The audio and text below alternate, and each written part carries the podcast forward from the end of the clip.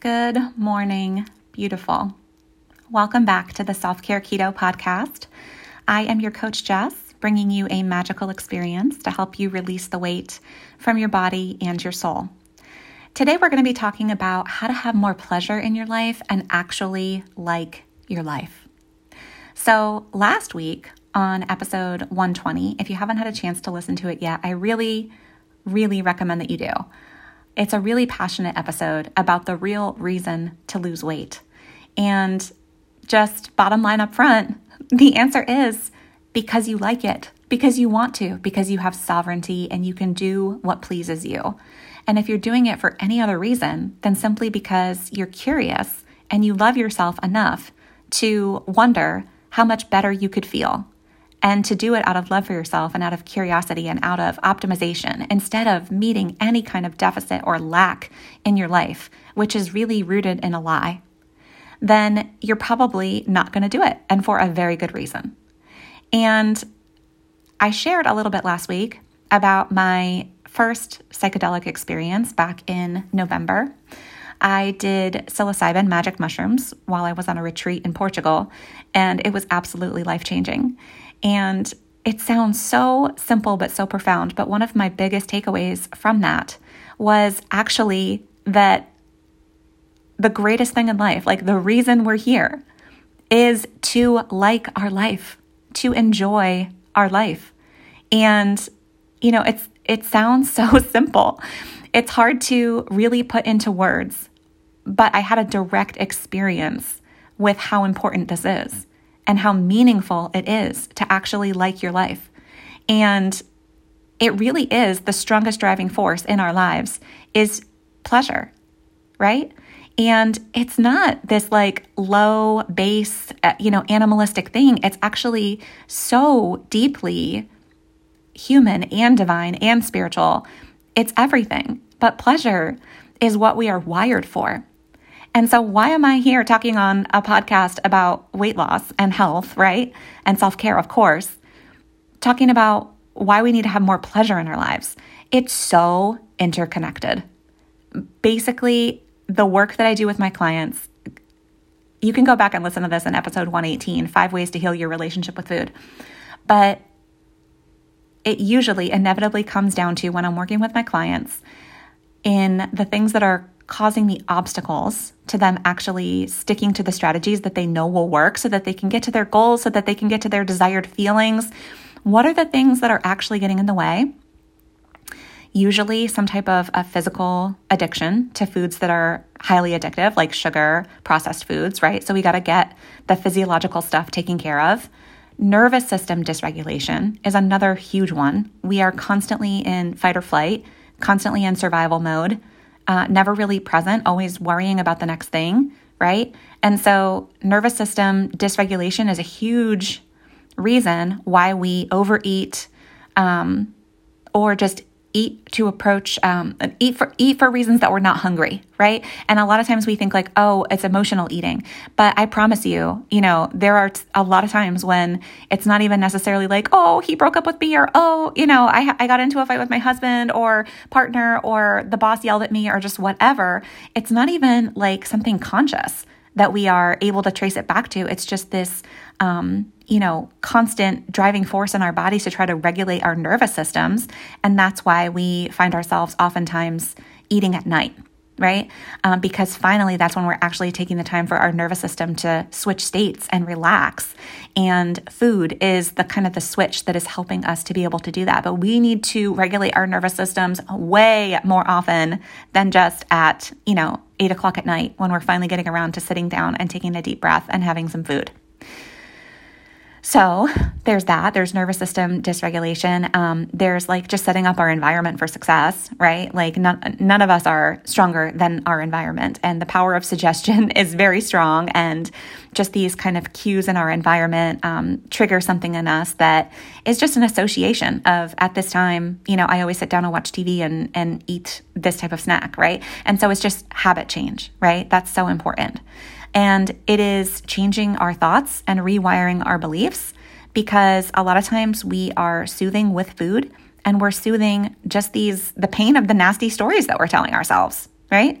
Um, that we are we didn't make this stuff up it's been taught to us unfortunately at a time in our lives and our childhood when we are so susceptible to uh, just believing everything that you know the authorities in our lives say to us and i'm not saying that they were necessarily trying to be mean or abusive or anything but said a lot of unhelpful things to us and that's become the voice inside of our head and that voice is just constantly um, criticizing us and causing this like low level you know, constant wounding to ourselves. We're constantly hurting ourselves with our internal dialogue. And then we soothe that with food for sure.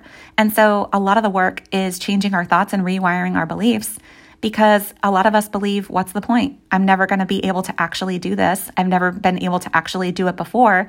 Um, you know, I'm just going to fail. Might as well protect myself from it. Um, whatever kind of belief that you have, like my, this is just my DNA, it's my destiny. Every person in my family is this way. I'm too weak. I'm too undisciplined. I'm too lazy. I'm too inconsistent. Whatever it is that you actually believe about yourself, that's an optional story and that can be changed. And so I do that with my clients. And then this is another huge one is meeting our unmet needs, right? And so what we're talking about today having more pleasure in your life is falling underneath the umbrella of this whole thing of meeting our unmet needs. So, pleasure is a need. It's a human need. It's not just nice to have.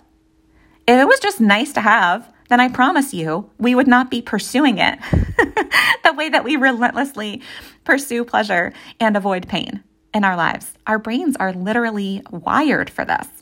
And I look at that as such a beautiful gift. You know, you could probably look at it like, okay, well, that's just, you know, evolutionary psychology that our brains have adapted to approach pleasure and avoid pain for survival of the species or just whatever. And, you know, that's actually both can be true. You know, that totally is true. We wouldn't survive if um, food wasn't pleasurable uh, so that we would eat and and grow stronger, and um, you know our brains would evolve, and you know we would propagate the species. If, if I we just stopped eating, we would starve to death, right? So of course, food is pleasurable for that reason to help us approach it. Sex is pleasurable to help us, you know, procreate and all of these things. So that's just one way to look at it. But a much more um, benevolent and I think fun way to look at it is that we're wired this way by our creator, by our source, because pleasure is awesome. Pleasure is part of being human and it is part of being divine. And it is essential. It's, an essential part of the human experience to experience pleasure and plenty of it. And our brains are wired for this. You know, uh, literally, uh, dopamine is your pleasure chemical in your brain. And I, I promise you, about 99% of probably everything that we do is to avoid pleasure and approach uh, to avoid pain and approach pleasure to get that next dopamine hit. Every time you open up your phone, that's what it's for. Every time you eat, that's what it's for. You know, literally everything that we do. Um, you know we're we're working you know the meaningful work that we do and and the money that we get so that we can buy things that we like um, so that we can go places that we like so that we can have experiences with our physical senses that we like so that we can spend time with people that we like you know like all of it is about pleasure and for for good reason and so food is so pleasurable and for many of us i would even say most of us it is one of the only pleasures that we are experiencing on a regular basis. And it is playing a substitute. That's a that's a lo- that's a big shoe to fill, right? To be the only source of pleasure in your life. And I hear so many of my clients tell me about it. And they say, I just feel like my life isn't fun. My life is so boring. I've lost myself in my work. I've lost myself in motherhood. You know, I don't even know who I am anymore or what I like or what I enjoy, you know, except food. And so if you're listening today and you're like, oh my God, me too, I just want you to know that you're not alone. And it can be altered, right? You are holding the pen of the story of your life. You can rewrite it, you can change it. And so that's what this episode is about how to actually have more pleasure in your life and actually like your life, because that's the whole freaking point. So, we're going to talk about five different types of pleasure today. So, you might want to take notes. And actually, I really recommend, you know, something that I do with my clients is I have them make a pleasure list or a joy list, a happiness list, whatever you want to call it. But to actually sit down and write down the things that bring you pleasure, so that you can experience it more often and also so that you learn that, oh, yeah, I do find a lot of pleasure in a moment like that, so that you can be more present with it when it's actually happening. And so that's how you get more of it too. It's not necessarily to schedule more of it on your calendar for it to take up more hours of your day, but for your focus to be more present with it when it is happening. You can expand that moment in time. And and have greater pleasure in your life simply by bringing more of your focus and attention to it instead of just like half assing the pleasure. Uh, that's what we're doing, right? Even food. Like it's not even that freaking pleasurable. We're doing it to approach pleasure, but we're like so distracted while we're doing it. We're not even fully present with it. And so then we um, substitute quantity for quality, right? So we don't necessarily have to have more quantity even of the pleasurable things that you put on your list and because that can feel really overwhelming. You're, you're just going to tell yourself i don't have time to have more pleasure in my life. Wouldn't that be nice? You know I'm, I'm not even saying that although certainly i do think it's possible for pleasure in your life to take up more time in our lives. Like it, it's doable right? That's just a story that we're telling ourselves.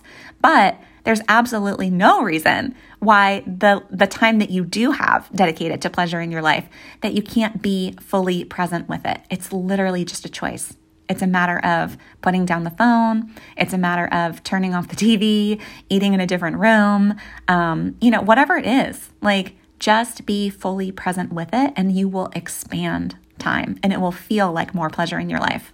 Yeah. Yeah. Okay. Let's talk about the five types of pleasure. So, the first one is sensual pleasure, or we might also call it physical pleasure pleasure that's coming from our five physical senses seeing, smelling, hearing, tasting, touching, right? And so I like to offer the word physical pleasure instead of sensual pleasure because I think a lot of us might be allergic to the word sensual. Um, I, I was joking around with one of my clients about this because, you know, um, we both have this in common that we were kind of brought up in purity culture. I don't know if we have any, you know, other uh, evangelicals out there listening or former evangelicals out there listening, but you, if you know, you know. Um, and basically, you're kind of taught like, oh, well, sensuality is dangerously close to sexuality. and, you know, we can't have that because that would be wrong or bad or dirty or whatever. Um, but so let's just, you know, if you're allergic to that word sensual or it makes you squeamish or queasy or just whatever, makes you want to, um, you can call it physical pleasure. So again, this is like pleasure in your body, which is so good. So good. We're wired for this, right? To take in pleasure from what we see, smell, hear, taste, and touch. And so let's let's talk about that, right? Let's start here because this is the most surface level of pleasure, and some of the um, these other types of pleasure are a little bit um, more subtle, right? But you can um, really feel physical pleasure. So, what you're seeing around you is really important to take in beauty, Maybe you find it in nature. Maybe you notice it by actually looking at your kids. I tell my daughter every day how beautiful she is. And I don't say it out of, um, you know, just to build up her confidence or um, because it's important to do it. So I've tried to form a habit of it or whatever. Like, I literally look at her deeply every morning when she comes out first thing in the morning out of her room, I'm usually up before her and I put down my phone and we just snuggle and I look at her, I look at her in the eyes, I listen to whatever it is that she wants to tell me. I look at her little smile with her little baby teeth and I look at her little, you know, nighttime hair and her pajamas and I just every morning I tell her you are so beautiful and I mean it from my soul. Like looking at something so beautiful in your kids or your partner or uh, just in decorating your house, like that's one thing that has made me so much happier is I finally decorated my house like within the last probably two years, and I have lived here for seven years. And I used to just tell myself that I didn't want to um, you know, be fickle or make the wrong decorating decisions or just whatever. But the, the truth of the matter is that I was just constantly stressed and stuck in fight or flight and couldn't sit down to actually take the time to make any of those decisions. And now my home is decorated beautifully and I love every room that I walk into. I love my curtains. I love my artwork. I love that I got my living room painted. I love, I love all of the, the beauty that I see around me in my house. I love the decor. I love my bedspread. You know, like I love the clothes that I wear. Like I like how they look. So certainly, you know, thinking about the things that you see, the smell, same thing. I love love using essential oils, candles. Um, I try to choose all things that are very non toxic. but yeah, like smells are important. The smell of me cooking food for my family, you know, like just actually paying attention to it is something that we don't do very often. What you hear, you know, your kids laughing, the funny TV show that you and your spouse are watching together, or good music, like, or, um, you know, just hearing yourself repeat an affirmation and actually being present with it. There's so many different ways. Listening to the birds outside, listening to the ocean tides, like whatever it is, the rain falling on the roof, the pleasure that comes from actually being present with what you hear. Taste. Of course, this encompasses food. Of course, you know, um, beverages, you know, like actually being present with it. When's the last time you actually were present with that first sip of your morning coffee? I try to do it every single day. I try to not pick up my phone. Like, nope, I'm not going to pick up my phone yet. I'm going to sit here and feel this hot coffee mug in my hands and savor that first sip. And every morning I say out loud to myself, this is so good. Say it out loud. Be present with it. No, it's not for anybody else but you, but you're amplifying your pleasure and you're being fully present with something in your life to actually like it. Let yourself like it. It helps you like it even more. And touch, of course. Of course, absolutely. We'd be remiss not to talk about sexual touch. It is important. It is important, whether with a partner or solo, your body is built for it and it's a human need, right? And so, but if it's neglected, if any of these senses are neglected, then we're very likely to substitute taste, pleasure from food, for the rest of these things. And for how many of us is food having to play a really big role because we're simply either not getting pleasure from these other areas or we're just not noticing it, we're not being present with it, right? But touch goes beyond just sexual touch.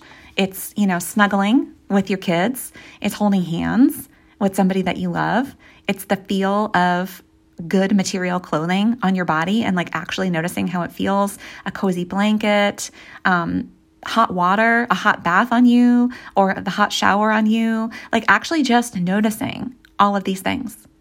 So we're talking about making a list. I want you to like start here with number 1, sensual physical pleasure. What are the things that actually bring you pleasure from your five senses? And to make a list of it. And remember the whole um, driving point here is to be present with it, not distracted.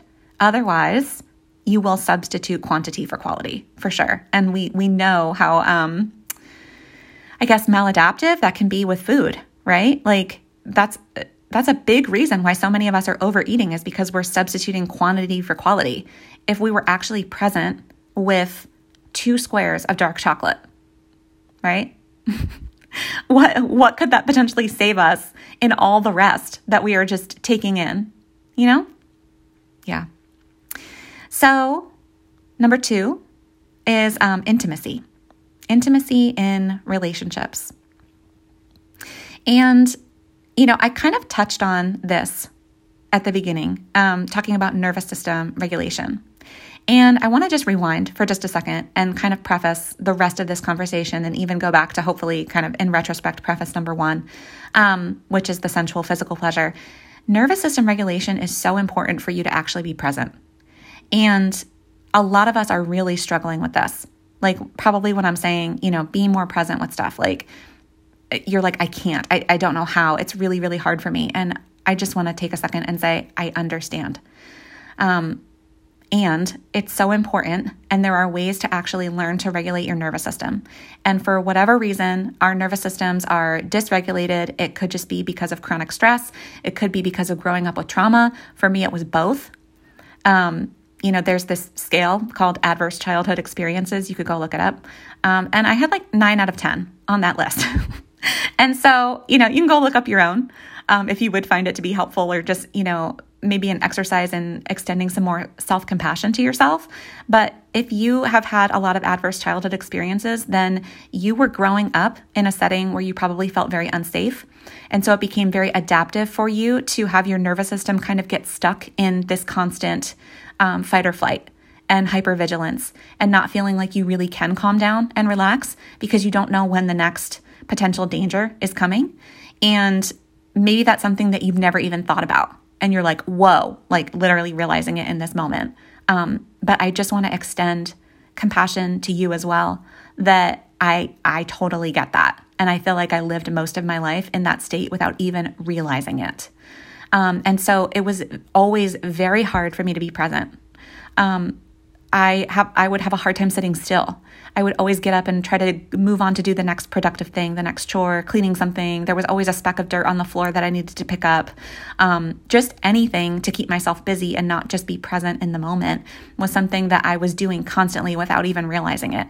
And it was completely due to a dysregulated nervous system. And also, for a long time, I was living a lifestyle where I was keeping myself so ridiculously busy. Um, workaholism was a coping mechanism of choice for me. Um, and that pretty much started from the time that I was maybe 12 or 13 years old. Um, one of the ways was because it got me the hell out of my house. And so I had two jobs throughout all of high school. And it, you know, it just becomes a habit and you just don't even think about it. And so even though my my um, job only required 40 hours of working from me and nobody was making me work 60 hours i was working 60 hours you know and not getting paid for it um, certainly maybe getting praise for it but yeah and so there's a lot of reasons why we do this. But why I come back to this is because you really cannot experience real pleasure without first having a sense of safety. And, you know, you could think about this in terms of sex, right? Like, if you don't feel safe in the sexual experience, you're not going to be able to um, surrender and be fully present in the moment. And guaranteed, you're not going to experience at least the full measure of pleasure that you could possibly get from that experience. It's only when you feel safe that you can experience full, true, deep pleasure, the full extent of pleasure that's available. And the same thing is true in all of these, you know, areas that we're going to be talking about. So if you don't feel safe, um, it's going to blunt the amount of pleasure that you can receive in your life. And so, how do you feel more safe? Certainly, we there are ways to think about creating safer circumstances in your life. And I know for some people, it, literally, it is, um, you know, the life threatening or you're you're living in an unsafe living condition, right? But for many of us that's we can't necessarily say that, but but to our nervous system it feels that way. Maybe maybe that's what it was at one time and your your nervous system is just stuck there, right? That's what it was for me. And so there are ways to actually kind of retrain your nervous system. And I would encourage you to go back um, a few episodes gosh, it's it's a ways back, um, but it is called when um, mindset work doesn't work, and it's about somatic um, somatic ways to really um, somatic means like body based, but ways to actually prevent yourself from emotionally eating but or um, interrupting a binge. It's episode 106 it's called emotional eating when mindset work doesn't work and that really kicks off the whole emotional eating series. But the reason why i started with that is because um, nervous system dysregulation often gets confused with emotional eating but it's not. Um, it's it's your body trying to switch nervous system states by stimulating your vagus nerve which is the main nerve in your nervous system and it runs all the way from the base of your brain all the way down to the base of your spine. And so one of the ways to stimulate it to actually help you to switch nervous system states is to um, stimulate your throat. And so eating um, stimulates the vagus nerve and it helps you to switch nervous system states from this fight or flight amped up and down into the rest and digest. Literally, eating switches you over into a digestion state. And that is what that purpose is serving. And there are other ways to do it, right? And so there's so many ways to do it. There's, you know, connecting in nature, uh, putting your feet on the ground, going for a walk, some deep breathing, um, splashing cold water on your face, or taking a cold shower. Same thing with hot water. Um, just anything that that stimulates your physical senses, moving your body, shaking your body. So go back and listen to that episode 106 because there's so many different techniques that you can do. And don't just do this when you are activated. You you got to do this every day. It brings you down from like living at like a 6 down to like living at like a 4 or a 3 in terms of like being activated in your nervous system. And that has so much value because then, you know, the threshold, let's say just say that your threshold for like, you know, doing something maybe maladaptive is like an eight. Like when you get to an eight, you're like, oh, you just feel like the overwhelming need to eat or to binge or whatever. And so if you can re- bring yourself down from like daily living at six to daily living at four, then you've just, you know, given yourself a lot more wiggle room before you get to an eight right? So it has so much value to practice some of these things on a regular basis. I walk on a regular basis out in the sunshine. Like it's just such a big bang for your buck to to do something like that, um, and to practice other somatic techniques that can really help you. So. I just wanted to circle back to that whole nervous system regulation. Um, and also, kind of the chemical side of that is like your stress hormone cortisol it literally blocks dopamine. That's your pleasure pleasure chemical. So if you have high cortisol constantly or too low of cortisol, which is another thing that can happen from chronic stress, it can really inhibit the fullness of you receiving pleasure because it messes with your dopamine chemical. That's your pleasure chemical in your brain. So I just wanted to kind of, you know, interject that there because I think it's really, really important to remember um, that really to have full pleasure, you have to be present. And to be fully present, you have to feel safe and distraction and leaving our body, mentally like leaving our body, um, is something that we do as a protective mechanism. Maybe you needed to do that because of things that you were going through in your life where your body was literally unsafe. And so you learned to, um, you know, some people call it dissociate, um, but I did that constantly, you know? And so if you're not even in your body, present with your physical senses because that has served you to learn how to do that, then you're not going to be able to experience the full range of pleasure. But I promise you that you can heal. You you can actually begin to heal the nervous system dysregulation by working on some of these somatic techniques, as well as you know I definitely recommend you know talking to somebody, talking to somebody, um, experiencing empathy um, the healing presence of another person, working through some of those past traumas, whether they're capital T trauma, lowercase t trauma, it's very important. And I found a ton of healing and was able to make so much progress in regulating my nervous system even before I did my experience with magic mushrooms, which that, oh my God, it like, you know, I've never felt safer in my body since then. I haven't felt one single incidence of shame since then, which is a very feeling in your body. You know it. You get all those feelings in your body. Your face gets hot, your chest gets tight, you get that knot in your stomach. Like shame is a very physical feeling, isn't it? And I haven't felt that one single time in the last three months.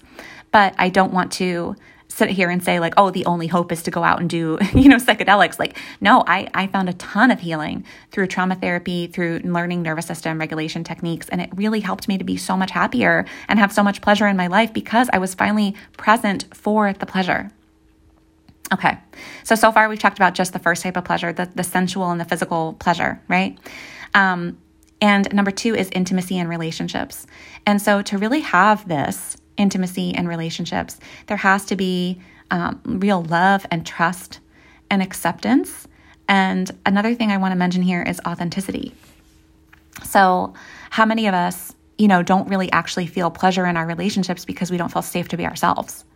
And maybe we don't feel safe to be ourselves, not because of something that the other person is creating, right? That might be true. Maybe like you've literally been rejected by this person that you are in relationship with. Or maybe there's just that constant fear of that you will be rejected if you're your full self um, because of past experiences, right? And so I've experienced both of those things. So again, you know, if you don't feel safe, you're not going to be able to experience the full range of pleasure. So, how do you feel safer to be more authentic? Again, definitely, it's the nervous system regulation, um, but it's it's beginning to um, when you do start to feel a little bit unsafe in the relationship, again, hopefully it's not because of something that the other person is truly creating. Um, maybe you're just time traveling, as they say. Um, but it is to practice some of these nervous system techniques and to take lots of breaks for yourself. Like that's one of the biggest things that I learned is like, okay, well, if my husband and I are getting into, you know, an argument and it's starting to escalate, we both learned to start taking breaks from that. Literally, like the some of the um, marriage counselors that we were working with were trauma informed. They were like, "What's your heart rate right now?" Like, what? I had never thought to think to think about that. But like, you know, a lot of us are wearing a smartwatch. Look at your heart rate. And then I would go outside and I would put my bare hand my bare hands on the grass, take some deep breaths, whatever, and until my heart rate would come back down, I we wouldn't return to the conversation. And so that's so important. And then authenticity, you know, I realized that there were a lot of relationships that I was in where at one point it was serving this older version of me. um, with a lot different beliefs, right? And I knew for a fact that some of the ways in which I had changed and evolved um, were not welcome. Those new beliefs were not welcome in the context of the relationship. And for a long time, I um, kind of kept it to myself to keep myself safe, right? I didn't want to experience the pain of rejection. Um, I didn't want to put myself in that uncomfortable feeling of knowing how the other person must be um, judging me, or maybe I'm making them uncomfortable, or whatever it might be. And I started to, over time, just realize this is a huge waste of time, you know, for for both people in the relationship. Like because we're just kind of pretending here. There's a lot of things that we are um, it's like these little like mines that we're trying to avoid stepping on in the conversation. And so we're keeping things really, really surface level because of the kind of the elephant in the room, which is um, I guess my my beliefs are feel threatening, you know, like literally threatening to the worldview of another person. And I it took me a long time because what we do is we kind of rely on nostalgia, right? And it's sad because it's a grieving process, right? Like to actually realize this is the way that it is. Um, this is what I mean by acceptance as well. Um, but to fully accept um, that this other person sees things so fundamentally different, and for me to continue to talk about how I see things differently is um, it's not even about protecting myself. It's about really, it's not being loving to the other person. And so here I am now in this position where um, I can't fully be myself without feeling like maybe I'm not actually being truly loving to the other person because I know how much it must put their nervous system on, like, you know, full blast to talk about some of these things that are now so important to me to, to talk about. And it's not serving either of us. And so that is so freaking hard. It's really, really hard. Um, but there was no real intimacy there and no real safety there. And so I started finally to make new friends. And this is so hard to do as an adult. Um, so hard, right? Like I had to like ask people out on friendship dates, you know? Um, but I totally did. And, you know, now I have some friendships here that like have been really amazing for like the last year and a half. I, I have like a new best friend in my life. I'm so grateful for her. And I have several other friends um, that all of them started with me inviting them out. Hey, I think you're really cool. Would you like to get some coffee sometime? Would you like to have lunch sometime? I'd like to get to know you better. Can I have your number? Like, so freaking weird, you know, like in your mid 30s as an adult, like it's hard. Um, for a while, I was on, um, the uh, Bumble app for friendships. Um, I didn't really find any, you know, real friendships out of that, except for like one super cool girl that I met down in Florida, and we talk over WhatsApp. I don't even know how that happened because it's supposed to match you with people in your area. But one time I was in Florida on vacation, and it matched me with her, and I was looking at her profile. I was like, "What? Who is this? This is like my soulmate friend." And I was like, "Oh my god, it's because she lives in Florida. How funny!" But it was totally like a universe thing. But we still stay in touch. But anyway, you know, mean uh, intimacy and relationships is so so so important and you're not going to get real pleasure out of those relationships um, as long as you cannot have real authenticity right? And so just the freedom to be yourself and to be adored for exactly who you are not for this watered down version of you this very curated version of you. Yeah you deserve so much more than that and so does anyone who's in relationship with you, right? And gosh, I am not dismissing how hard it is, how scary it is, and the amount of grief that is involved. But if you are continuing to spend all of your time with people who don't adore you for exactly who you are, then you don't have time to find the people who will adore you for exactly who you are. So I went through a period of time for sure where I didn't have you know, like there, I just wasn't hanging out with a lot of people, and it did feel lonely. Um, but I, I, I did have faith and and hold on to, and you know, try to imagine the future version of me that would be finding those people and putting myself out there, going to new things, new activities, actually talking to the people that were there, actually asking for people's phone numbers. Like hard, hard to do, so worth it. I can't emphasize to you how much this has changed the amount of pleasure that's in my life, the amount of quality that's in my life. And they've done these huge long term, you know, 50 year studies on happiness and relationships are one of the biggest contributing factors to our level of happiness in our lives. Okay, so that's number two intimacy and relationships. Number three thing that brings you pleasure in life is meaningful work or activity. And the reason why I say or activity is because I don't want everyone to assume that they have to have um, that work means like the job that you do where you earn, earn your income from. Certainly that's ideal, right? That we would derive meaning from our source of income. And, you know, but not everybody necessarily is doing like their dream job, right? But we can still totally have meaningful activity. So, something that you believe in that makes the world a better place for others is meaningful work or activity, and that you're spending some time doing this, that you're dedicating your um, your talents and your gifts and your time to doing this. And this is a huge driving factor for happiness and pleasure. And in fact, a lot of like the, the Greek philosophers, you know, said that this is like the only real true source of happiness is meaning, meaningful work, um, growth, meaning.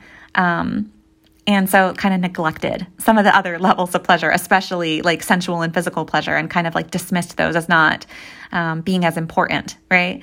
But I, I disagree. I couldn't disagree more. I actually think, you know, starting with sensual physical pleasure is the most important place to start, especially if you're trying to heal your relationship with food, because it has to kind of um, scratch the same itch, right? Okay. So, something that you believe in that makes the world a better place for others, meaningful work or activity. Remember, the big thing here is that you are the one creating the meaning. If it's meaningful to you, who cares? what it is for anybody else. And so, so many of us are not allowing ourselves to experience meaning from it because we're trying to judge it by some external standard of meaningful work, right? It's not good enough, is what you're telling yourself. Like, no, like you you letting somebody get in front of you in line or somebody eh, come eh, get into traffic or stopping to give somebody directions or helping uh, somebody bring groceries to their car or you know literally like any kind of random act of kindness is meaningful work or activity it could be like a one off it doesn't have to be the thing that like you don't have to find your thing, right?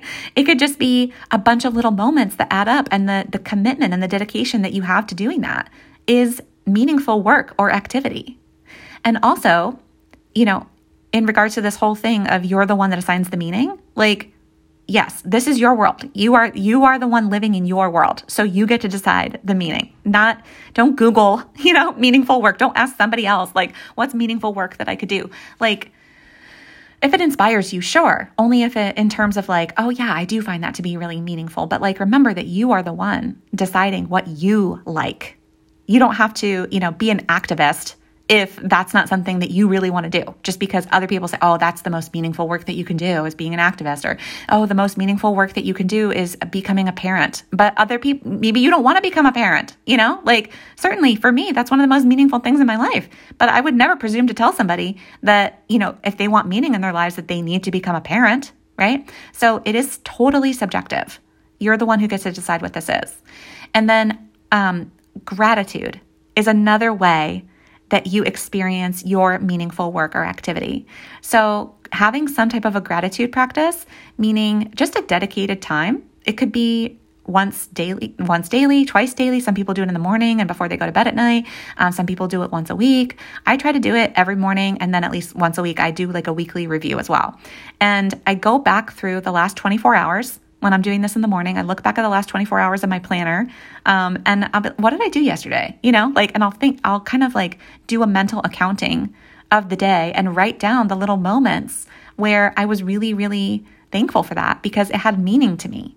You know, like one small example is like, you know, I had to take my daughter to the doctor like at like 8 a.m. on a Wednesday. And, you know, I realized that I was so grateful for that and that that was meaningful activity to me because I have arranged my life in such a way that that's not even difficult for me to do anymore. Like, and I'm so proud of that because I wanted, you know, to become a coach, obviously, because it's the, it's the most meaningful work I can think of. That's why I chose it. That's why I, you know, went through the scariness of leaving a stable income and learned how to start making friggin', you know, Instagram reels and all the things like this podcast, like all the things that like I used to think like, oh, I don't want to, I don't want to be a marketer, you know, like I just want to coach people. But I've turned out to absolutely love it, all of it, you know?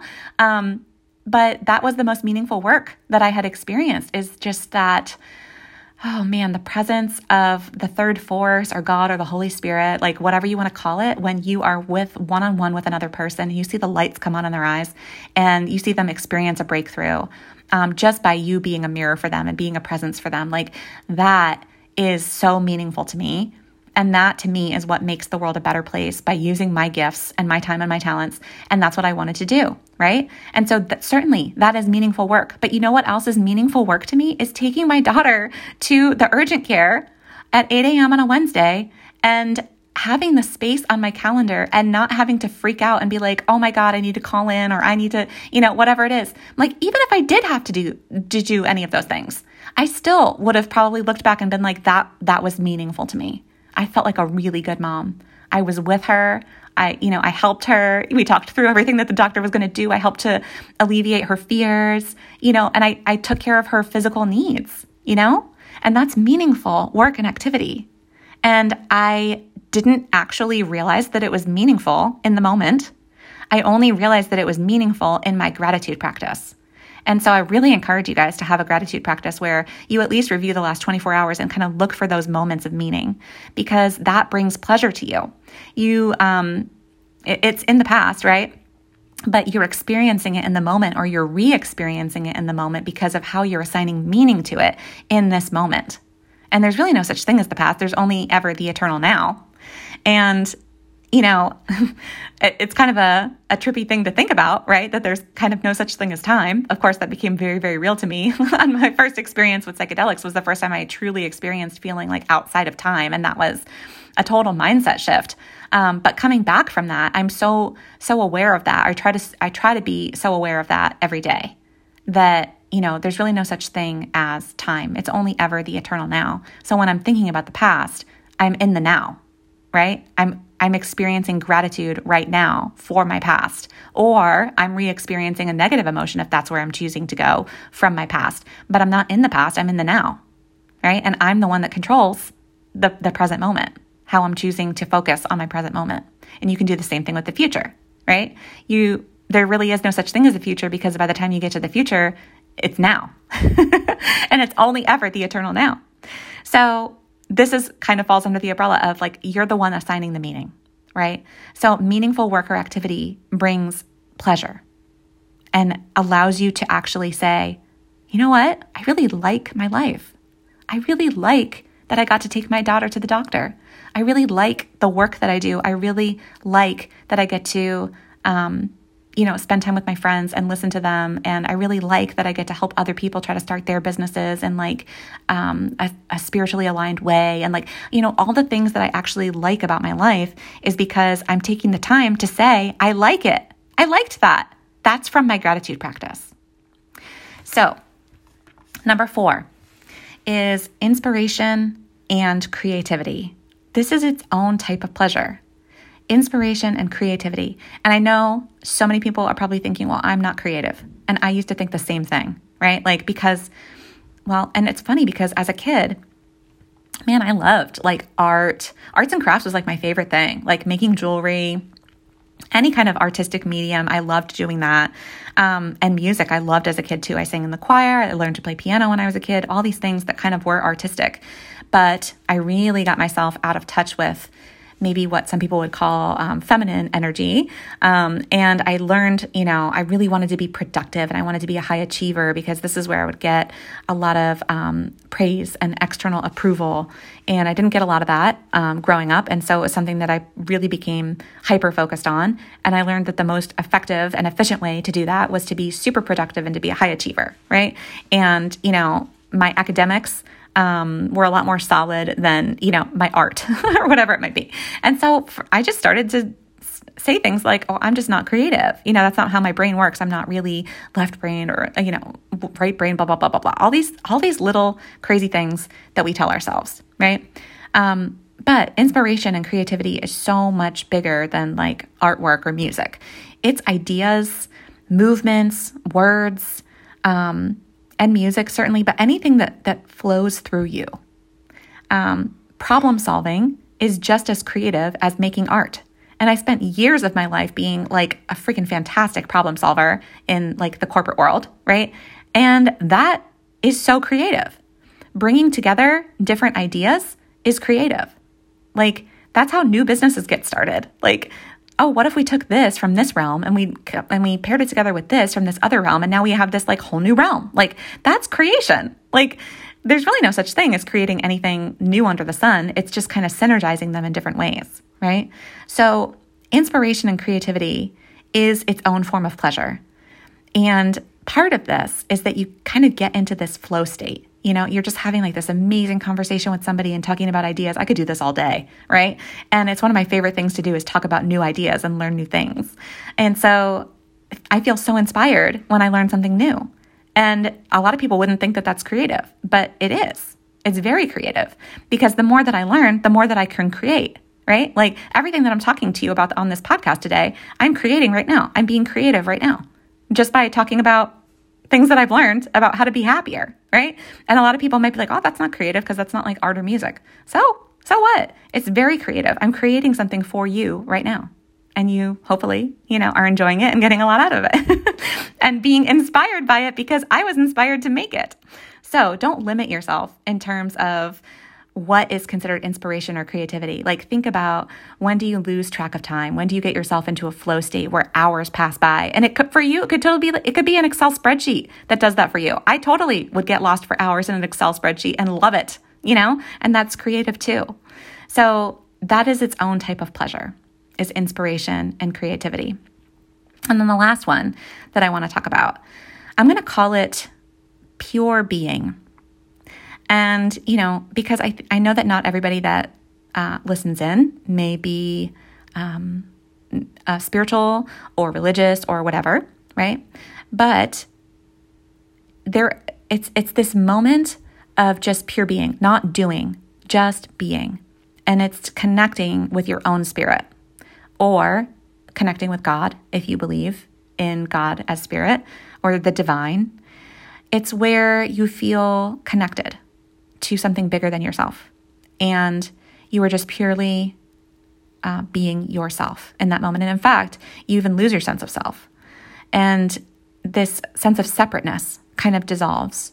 Your sense of ego, not like ego, like, oh, I'm so prideful type of ego, but just your sense of who you are.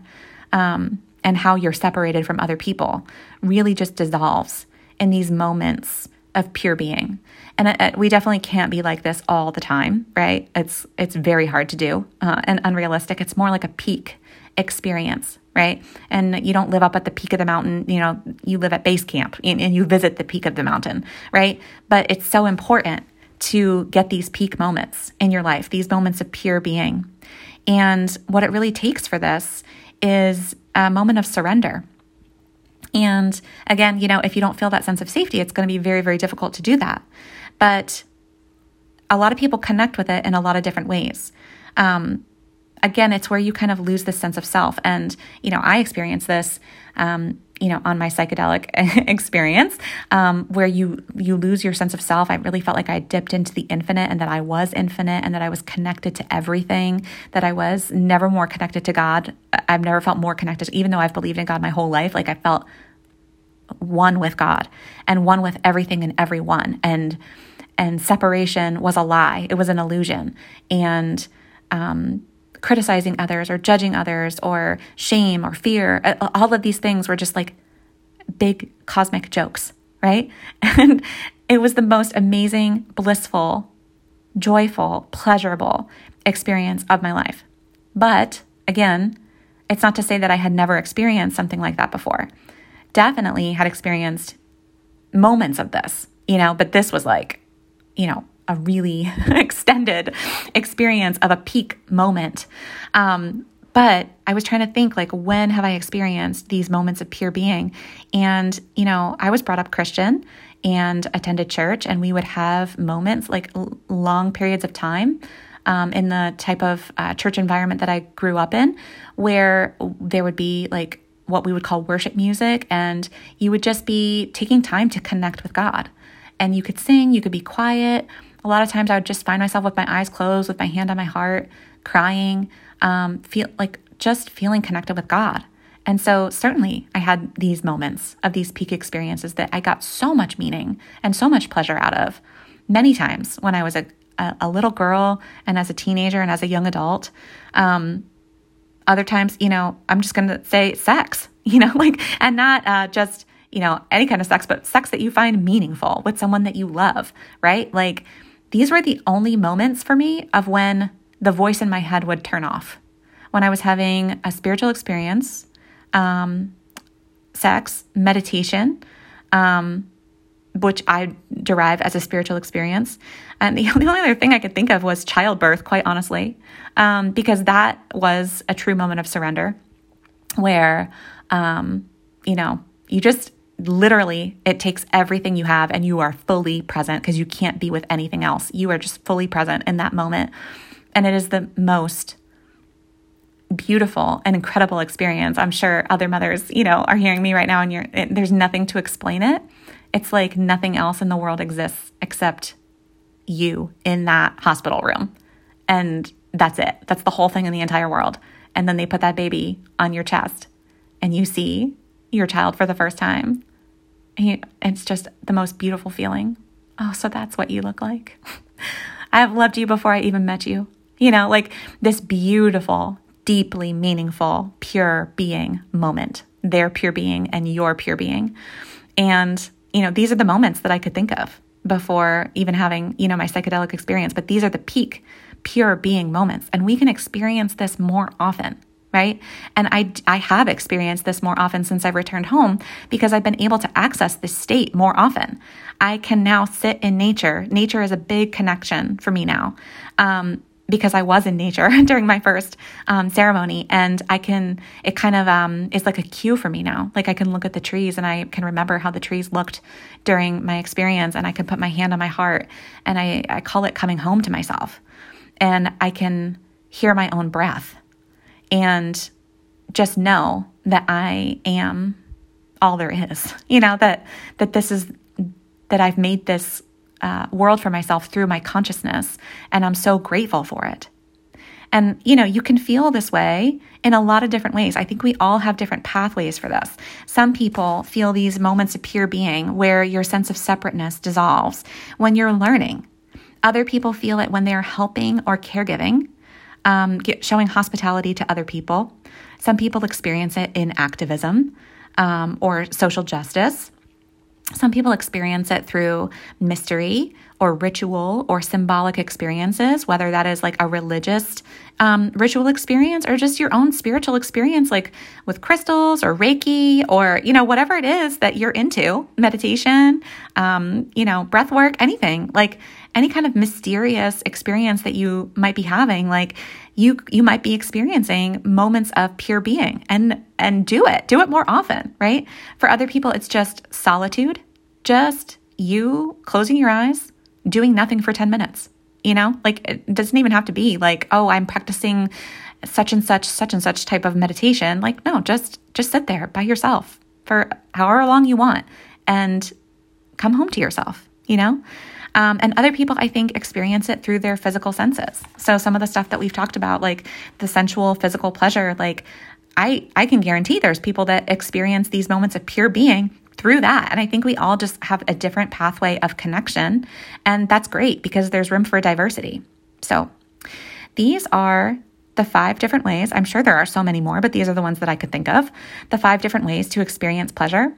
And again, why are we doing that? Why am I talking about this? Right? Um, and how does this connect with food and weight loss and all of this? Right? So remember that food is an, a fantastic source of pleasure. And I really encourage you to be more fully present with it when you are getting pleasure from food. And also, if food is your only source of pleasure, man, that's going to get in the way. of you losing weight, isn't it? I mean, that only is like the logical conclusion because you need pleasure in your life. And if food is your only source of pleasure, you're probably going to eat more than is going to um, allow you to be able to lose weight the way that you want to lose weight. And you're going to get a different type of pleasure from your experience of losing weight. And so it's it's inhibiting your pleasure in the long run, in the long run. So the good news is that you don't have to have any lack of pleasure in your life. It's simply you exploring different modalities of pleasure. There's so much abundant pleasure available to you. And not only is it allowed, it is required. So please, please receive that today. Not only do you have permission, but it is a prescription right now. I'm writing you a prescription for more pleasure in your life. What um, what is, where are you going to pick this up from? What, what are you actually going to be taking in? That's up to you. But I'm writing you a prescription for more pleasure. And I want you to go literally make a list of all the things. Start with these five categories sensual and physical pleasure, intimacy and relationships, meaningful work or activity, inspiration and creativity, and pure being. And make a list of activities and moments. And then I want you to add more of it to your life not just by scheduling more time for it in your calendar, but by bringing your full attention and presence to it when you are experiencing it. And then you can re experience it through a gratitude practice, right? And also, just another really quick tip is when you are noticing that you're in a moment of pleasure, that you could have some type of physical um, way to kind of denote that. And, you know, I don't know if you have any other, uh, we have any other uh, fans of The Office out there, but one of my favorite episodes is where Jim and Pam get married and it's their wedding day and somebody gives them the advice of like, oh, it's going to fly by so fast. Make sure you take lots of um, pictures, right? Or I don't know if they said pictures or mental pictures, but Jim and Pam started doing this thing where they make like, um, um, a notion, uh, a motion with their hands as though they're taking a picture with a camera, right? And of course, nowadays we take pictures with our phones. that looks much different than this, but it's like holding an old school Kodak where you're like holding it with your hands and then you press the button at the top. And so borrow that. You know, like when you're experiencing a moment of pleasure and you want to expand that moment or you want you know you want to remember it and recall it later. Your kid says something hilarious. Take your hand out and go click you know, and, and tell your partner about this or tell your best friend or your roommate or whoever you live with, and you guys can do it together. And it's a way to really try to amplify the pleasure in your life simply by paying more attention to it, bringing your full presence into that moment together and talking about it. So make your list and then think about ways that you can not only, you know, again, schedule more actual time for it, but also ways that you can expand time by being fully present with it. Guys, thank you so much for listening in today. I'd be remiss if I didn't tell you a couple of other ways that you can um, get some great resources and continue um, to work with me. I have multiple different levels and ways that you can do that. Um, so I have a monthly mindset class, and this class is about self compassion. So, um, healing your relationship with food and weight and body image starts not just with self awareness, but self compassion, because you're never going to transform um, in the long run out of um, fear or self judgment or whatever. It's only out of love for yourself. So you can get details on that class at bit.ly slash self care keto class, and the link is in the show notes. And then also, I am accepting new one on one clients, and I would love to work with you. So if you're interested in learning more about my eight week new client coaching package, you can head on over to my website, theketofit.com, and I would love to schedule a completely free curiosity call with you, and we can talk about really implementing all of these things, right? It's so holistic, right? Healing your relationship with food and weight and body image. You know, again, go back and listen to episode 118 about the five ways to heal your relationship with food, and you'll get a really great idea of exactly the type of work that we do together. So I would love to be a part of your journey. Again, remember, it's theketofit.com. I'll be back with you guys again next week. Take care.